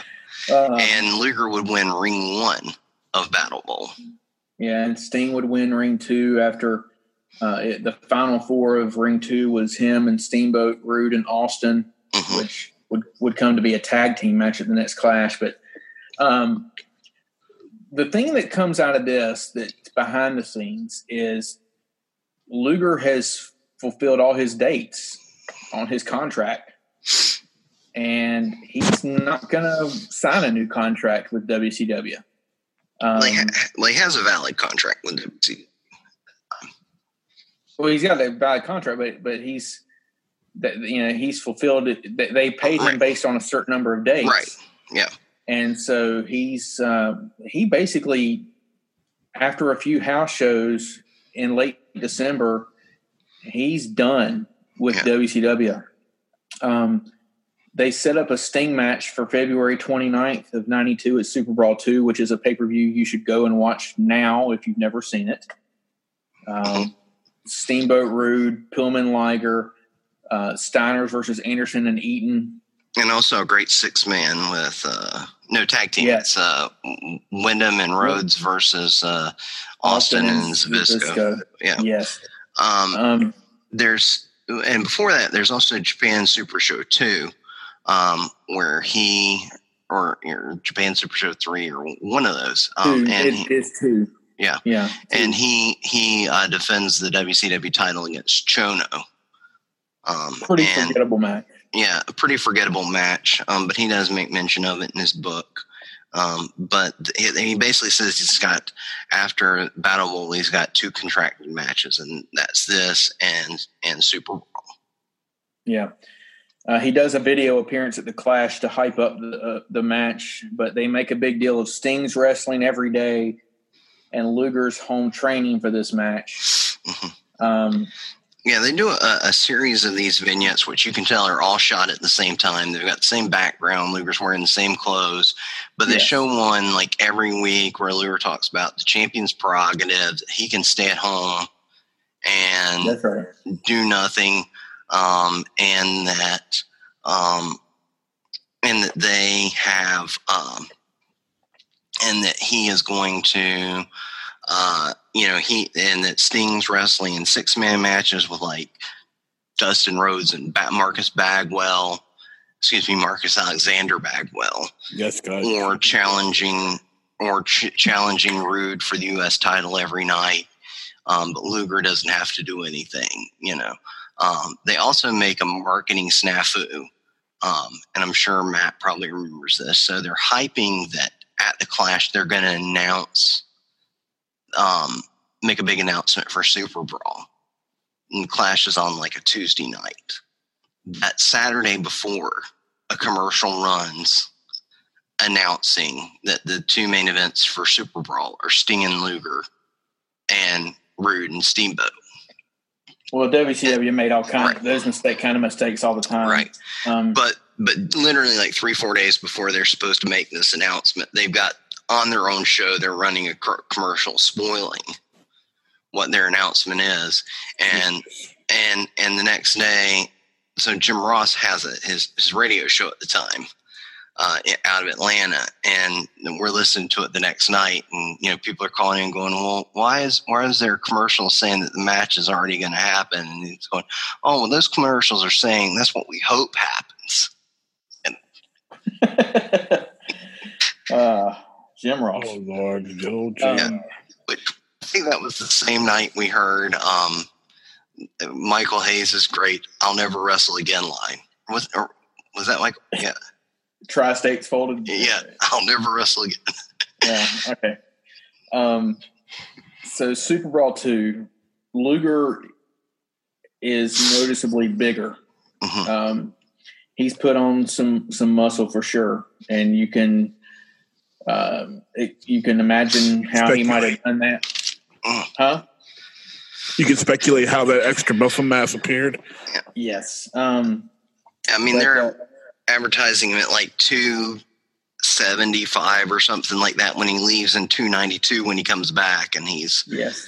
he's uh, I mean he's he's huge when he comes back. Uh,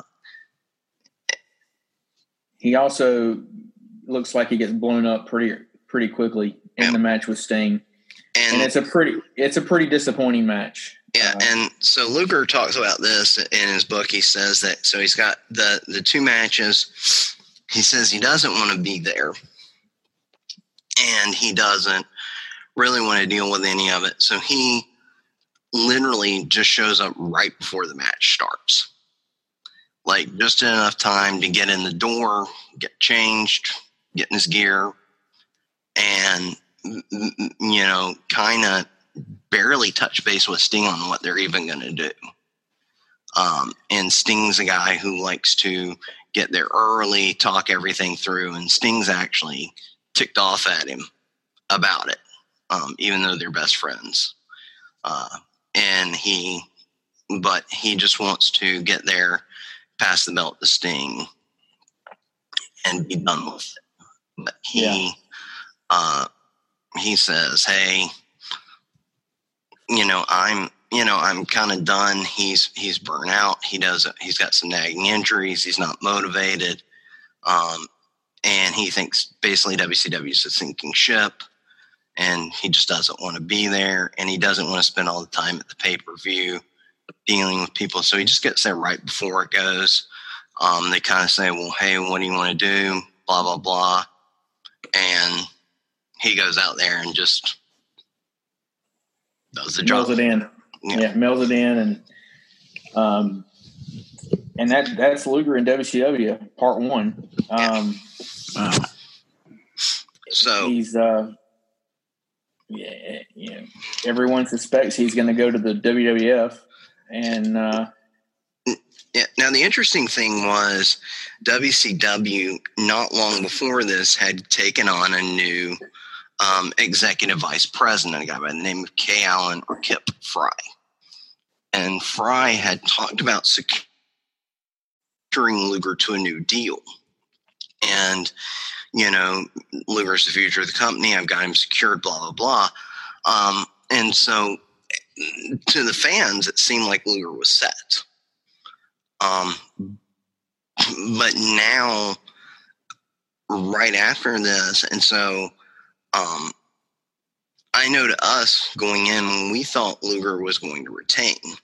Uh, going in, we thought there would be not necessarily he would win, but he would retain. We, of course, you know, keep in mind February '92. You don't have the internet. You don't have everything else, and neither one of us were subscribing to Dave Meltzer.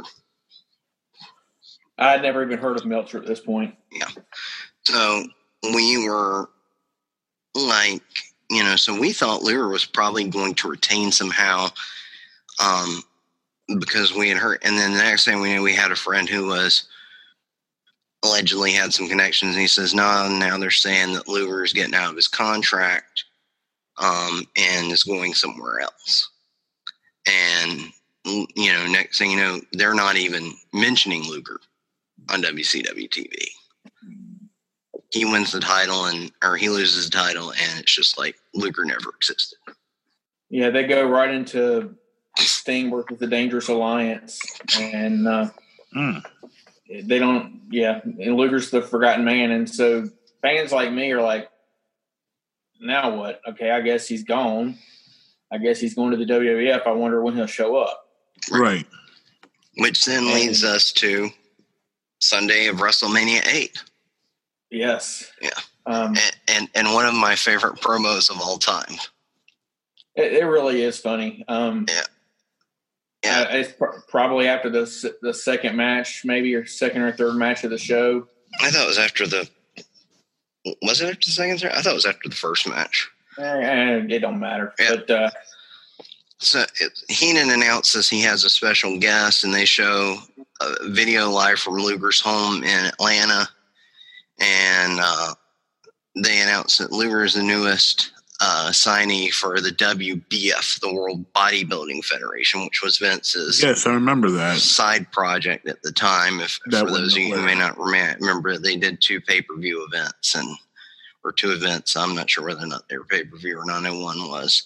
Um, and that Luger is going to be the newest signee, and Luger comes out and he's wearing a WBF shirt, and he um, he says, "Oh, you're doing a great." It's it's Vince and Grill. I mean, excuse me, Bobby and Grill on commentary, right? He says, "Bobby, you're doing a great job. Can't say so much for the fat guy sitting next to you." It, to which Gorilla says, "What?" And it's uh, just a great delivery between them. And uh, then, of course, Luger takes his shirt off at the end and poses and says he's only been off the Snickers bars a couple days. And uh, then uh, after that, Luger starts hosting WBF Body Stars, which is their um, weekly like bodybuilding and nutrition show that they had on USA. It was Why couldn't it have been like American Gladiators for body bodybuilders? Um, it was um, no, it was it was Vince. Uh, It was America's Top Um, Model for bodybuilders. it was Vince, huh? Was it America's Top Model for bodybuilders? No, it was, and they, and they often didn't even have um the uh like the the competitors on there. It was uh like it would be like say Vince uh it was hosted by Vince Luger and a fitness model named Kimmy O'Newer, um, who is the uh, sister of multi-time Ms. Olympia Corey Everson. Uh, for those who are bodybuilding fans, and they would go and say, "Okay, here's."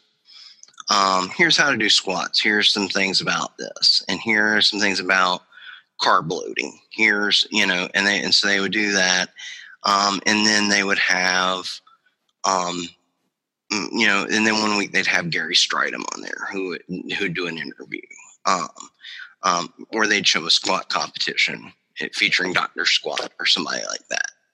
Um, gotcha. That. you know, so like that. So, um, and Luger did that from say April until July, I believe. Um, when when does he he he has his motorcycle accident somewhere along this time, doesn't he? Right. That's what I'm saying. It's it's until that accident. That's what I was leading okay. up to. So okay. there's going to be in either June or July. He has an accident, so there's going to be a WBF pay per view. There's going to be a competition. Now, what happens is here's how Luger gets there. We should cover this first. So Luger tells WCW, he goes to Frey and he says, Look, well, first he tells Vince, he says, Look, he says, You got this bodybuilding promotion. What if I told WCW I wanted out of my contract and I didn't want to wrestle for a year? Would you guys let me out? And I can go do pursue other endeavors as long as I didn't wrestle. And they said, and would you be interested in hiring me for the WBF? Mm-hmm. And then in a year, I could come to WWF. And Vince Pretty said, good, yeah. yeah. And Vince said, yeah, that I, absolutely, I'd be interested. So once he's kind of done with SuperBrawl, he says, look, guys, I'm beat up. I'm burnt out. I'm not interested in wrestling. I, I just want to take a year off and heal and train and maybe pursue some other endeavors. But he doesn't say what that is. Can I get out of my contract so I can pursue some other things?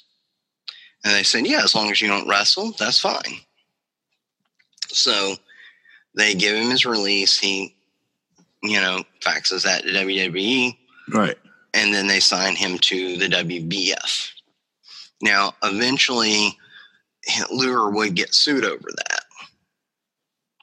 But he um, would eventually um, buy out, basically, and make some okay. type of deal uh, with them. Uh, after counseling with a lawyer, just saying, "Hey, you threaded that needle too tightly. Uh, you're going to have to do something. And he basically reached a settlement with them. And so you paid him a little bit of money back. Right. But gets a, a basically a clean release, and now he can do whatever he wants to. But anyway, so he so while he's what he's going to do at this pay per view where there's this competition for bodybuilders is he's not going to compete in the bodybuilding competition again. He's going to be a uh, special guest poser. So he's going to come out and pose, but he's not going to be a competitor. So, like right before then, a couple weeks or so before then, he tells his wife, Hey, I'm going to go out on my motorcycle for a ride. You know, I'll be back in a little bit. And he says he's out driving. He's kind of on some rural roads and he's says maybe his mind lapses a little bit. And he's going to start going, and he notices he's kind of taking a curve in a way that he's going to have to go across the line in the middle a little bit. And he looks up, and there's a teenager that's doing the same thing. Mm. And so he swerves so that he doesn't get hit directly head on and puts his foot out so that he doesn't hit the whole impact of it. Um, but that impact from his foot hitting it kind of sends him flying. And he sticks his right arm out to break his fall because he's afraid he's going to land on his head or neck. Right. And so he says he goes toppling like down this hill, like you'd see in like a movie or a video game or something. Right. Right. And so he, you know, he he goes down, he lands on his back, and he he sits up, and he's like, okay, well, you know, I I think I'm okay. My my arm's kind of sore, and he says he looks himself over and he picks up his right arm, and he says below his elbow, there's bones just sticking out like three or four inches Ooh, And his- compound fracture. Ouch. and he's and basically the lower part of his arm is just hanging there and uh you know it looks like something you'd see in a horror movie and so at that point he just doesn't move he tries to um like basically tie a tourniquet around his arm um but he he doesn't move. Um some people see the wreck they come they take care of him um, they get paramedics there. He gets to the hospital. The first person that comes is sting. Sting gets there even before his wife does. Um, and sting overhears them say well he's going to have to lose the arm and sting gets mad because they're talking about luger like he's not even there and they're not even consulting him and they're talking about amputating his Right. All in front of Lex, like lying in the bed. right Wow. or or just like or like they're like right outside the hospital room and Lex is like strapped down to this board and he's Or or they're in the room and they have the the curtain pulled because you can't hear through the curtain. right so and so Sting says look you're not you're not cutting his arm off you know and Sting contacts the the noted surgeon Dr. James Andrews and if you don't know who Dr. James Andrews is you haven't listened enough of JR's commentary And so uh, Dr. Andrews gets on the phone and talks to the people at the hospital and says, Here's how you stabilize his arm for now. Get him transported to me. Luger gets transported to him, and then Dr. Andrews sees Luger's arm and says, Mhm. and admits later that he, even he didn't think he could save the arm. He starts putting things together and going, okay, well, here, this goes here and this goes here and he starts putting in pieces of metal and screws and basically bionics Luger's arm back together. And uh, is able to save this arm that was basically hanging for Wow. And so, um, this is when he got the plate in his elbow. right, right. Um, and so he ends up basically saving this arm that, that that was supposed to be amputated even and and uh, you know basically uh, the ironic thing about it was if James Andrews knew how bad the arm was, he probably wouldn't have taken it. Luger says he imagined um, wrestling is like Captain Hook and having like some type of prosthesis, you know, had, you know, if they'd had amputated his arm, because he talks about them talking about you know going ahead and ordering a prosthesis prosthesis for him. Wow.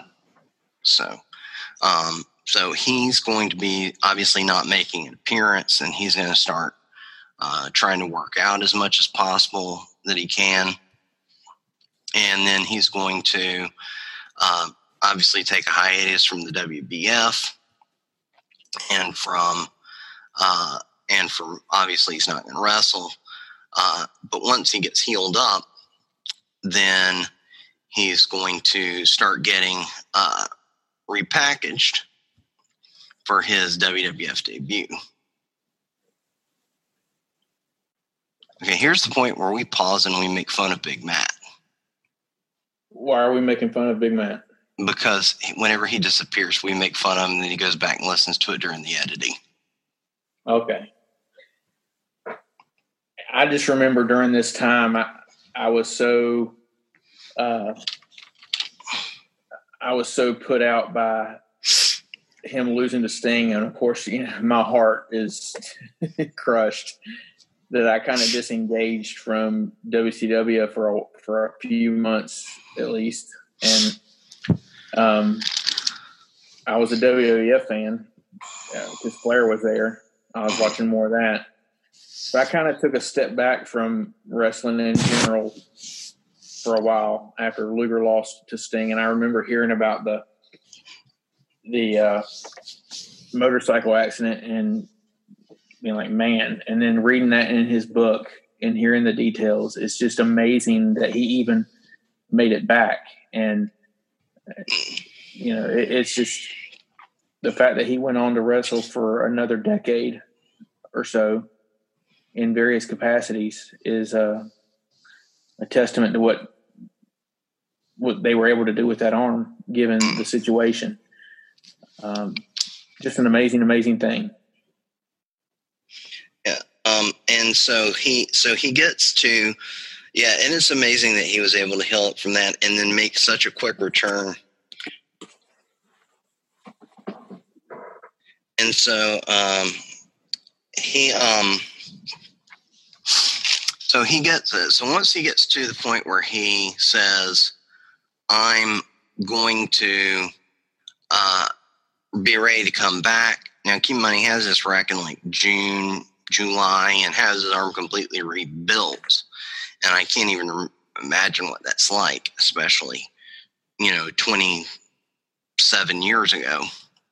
He says, you know, he's able to come back, and then he says, um, he says, uh, you know, he's able to come back and ready to go. And Vince says, "Hey, I've got an idea for you for when you debut as a wrestler."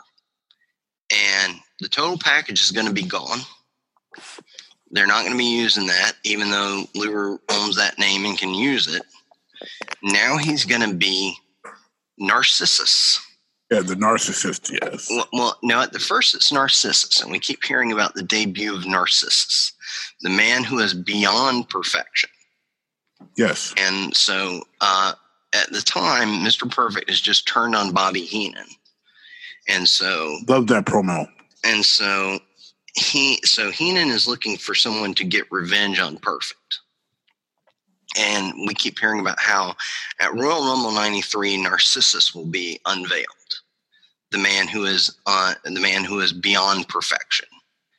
And if you know anything about uh, mythology, Narcissus uh, fell in love with himself and and and you know was just completely enamored himself. So Luger uh, debuts at Royal Rumble 93 and he uh, you know has these mirrors in front of him and he's posing in front of them and he's you know you know and Heenan's just going on and just gushing about him and oh you are in love with yourself aren't you?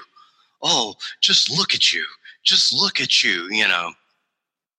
And and it's just going on and uh so he would debut um, that so he would make his appearance there, and uh, I was pretty excited to have Lex back, and this was one of my favorite incarnations of Lex. And then they would uh, they would change Narcissus to the Narcissist, um, Lex Luger, and um, now the first time I remember seeing him wrestle uh, was he wrestled uh, Mid Atlantic legend Gary Sabaugh on Wrestling Superstars.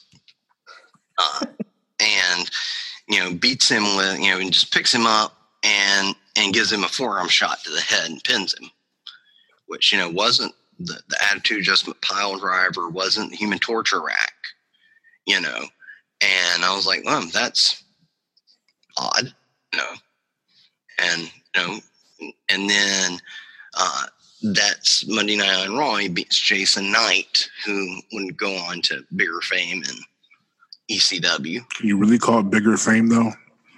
Well, being more than being a, a, a, a WWF jobber, I'd say, yeah. He lost to Jazz. I mean, come on. I'm, I'm also looking at some of his ring results from early '93, and he had what was probably a very memorable victory over uh, Virgil. Yeah, I was going to say All American Wrestling. And it, he he did wrestle in USWA with Brian Christopher, and they beat Jerry Lawler and Jeff Jarrett as part of that invasion angle.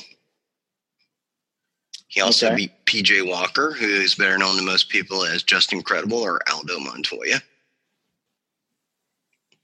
Jumping Joey Maggs, no Riggins. Another win over PJ Walker.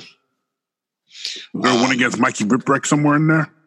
No, Mikey wasn't wrestling yet. And so this all uh, leads to, um, but he beats everybody by hitting them with a forearm shot, and they're all knocked unconscious. And this is all leading to, well, how this happen? So we lead up to WrestleMania 9, and the morning of WrestleMania 9, there's a press conference why they're having a press conference that morning or that's lunch or something. Um, but show it on the on uh, at WrestleMania nine. Bret Hart's up at the podium talking, and Luger runs out of nowhere and for, hits him with the forearm and knocks him out. Even though they have no program at the time, uh, but but it, playing off the fact that Luger was brought in to to end Mr. Perfect. Uh, Flair, uh, excuse me, Luger faces Perfect in a match at WrestleMania, and he says, "Hey, I'm excited to wrestle Curt Hennig because Curt Hennig's like Ric Flair. You're never going to have a bad match with him." And he says, you know, they kind of go over the match beforehand, talk about what they're going to do. And Hennig's like, don't worry, I've got this. I'm going to lead you through the match. And then they get in the ring, and Hennig looks at him and says, they ties up and says, What are we doing? Oh yeah, the Hennig forgot match. Yes. Yeah. And Hennig uh, completely blanks on what they're doing, and Luger has to call the match, which results in probably a less than better match it should have been. Yeah. And, and and the finish is is is, is kind of odd. Um, Hennig goes for a backslide. Luger reverses it and like kind of shoves Hennig forward to get him over. And Hennig's feet are in the rope, but the referee doesn't see it, and he gets the pin. Which one? How often do you see a pin from a backslide? Two? How often do you see it from reverse? And three, the guys, both the guys' feet were in the rope, and the referee didn't. But Hennig goes to protest, and then Luger hits him with the forearm and knocks him out mm-hmm. afterwards. Yeah, and they they would end up brawling in the back. I remember, and then Shawn Michaels gets involved, and that kind of jump starts a Michaels perfect program. Let me ask you a question though.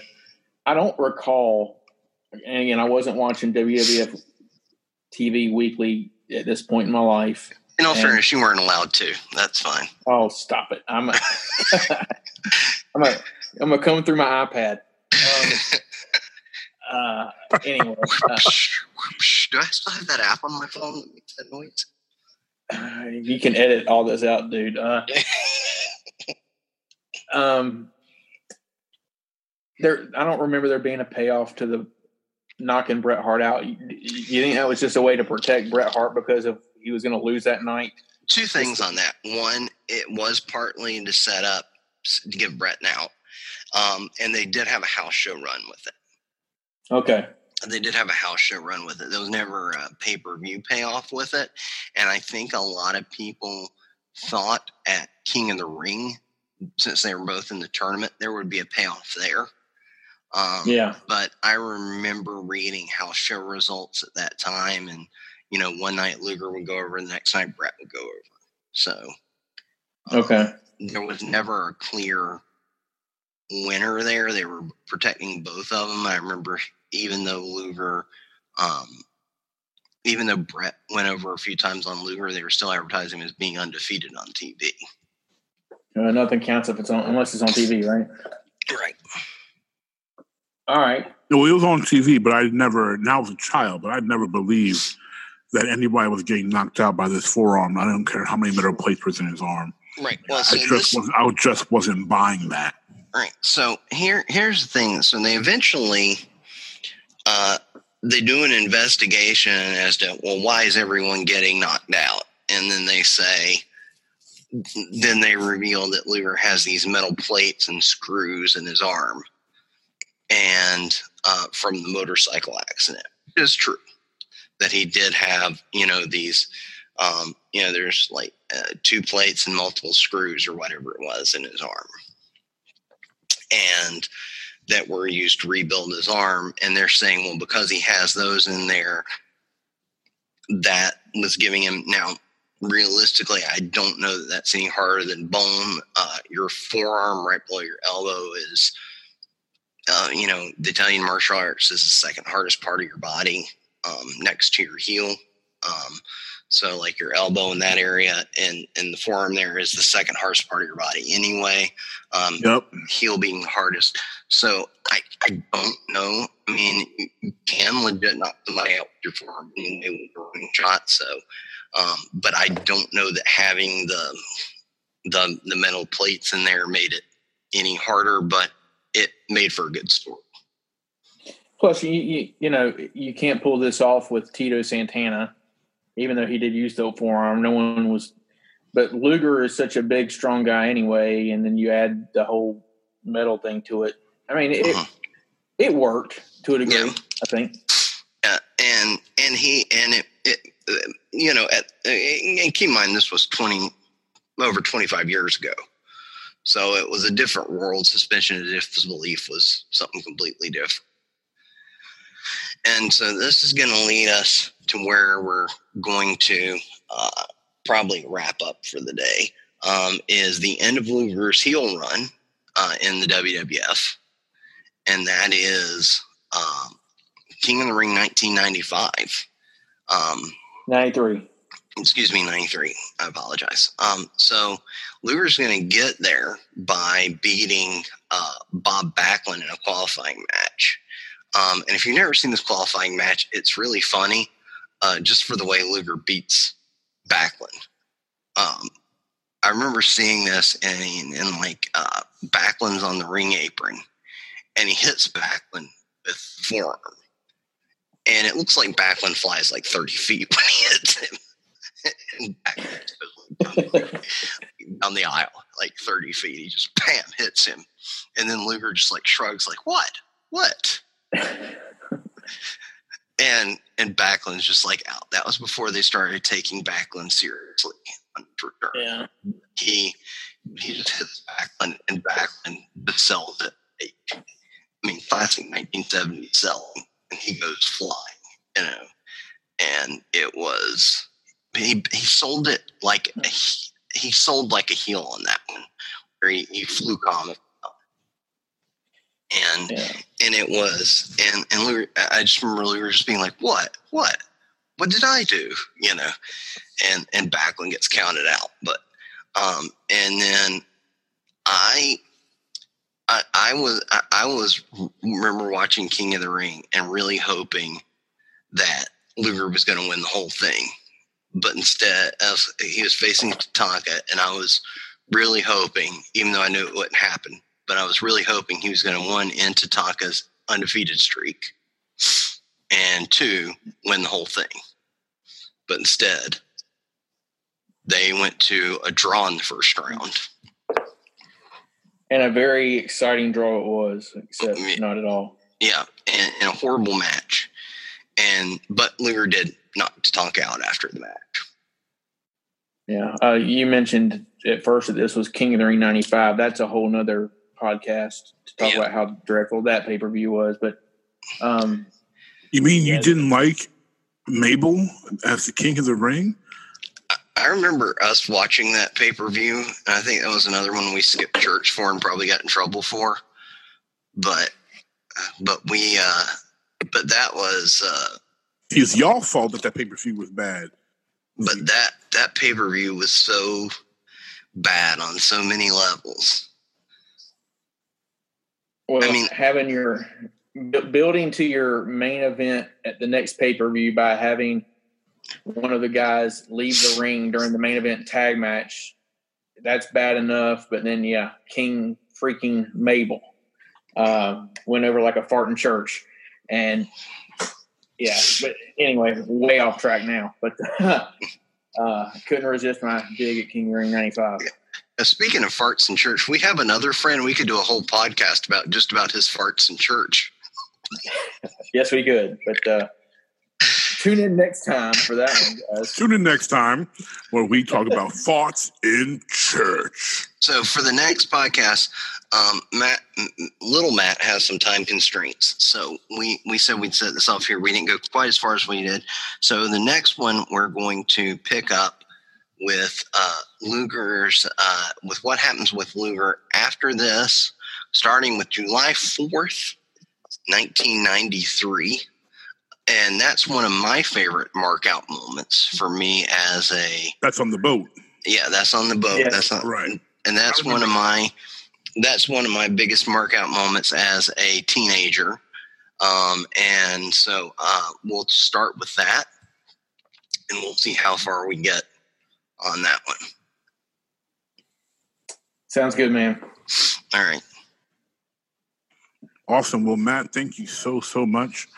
Really appreciate your insight and your passion for flexi alexi and we all thank you all for for continuing to listen. And if you continue to like this format where we dive deep uh, into particular wrestlers particular pay-per-views let us know on the comments.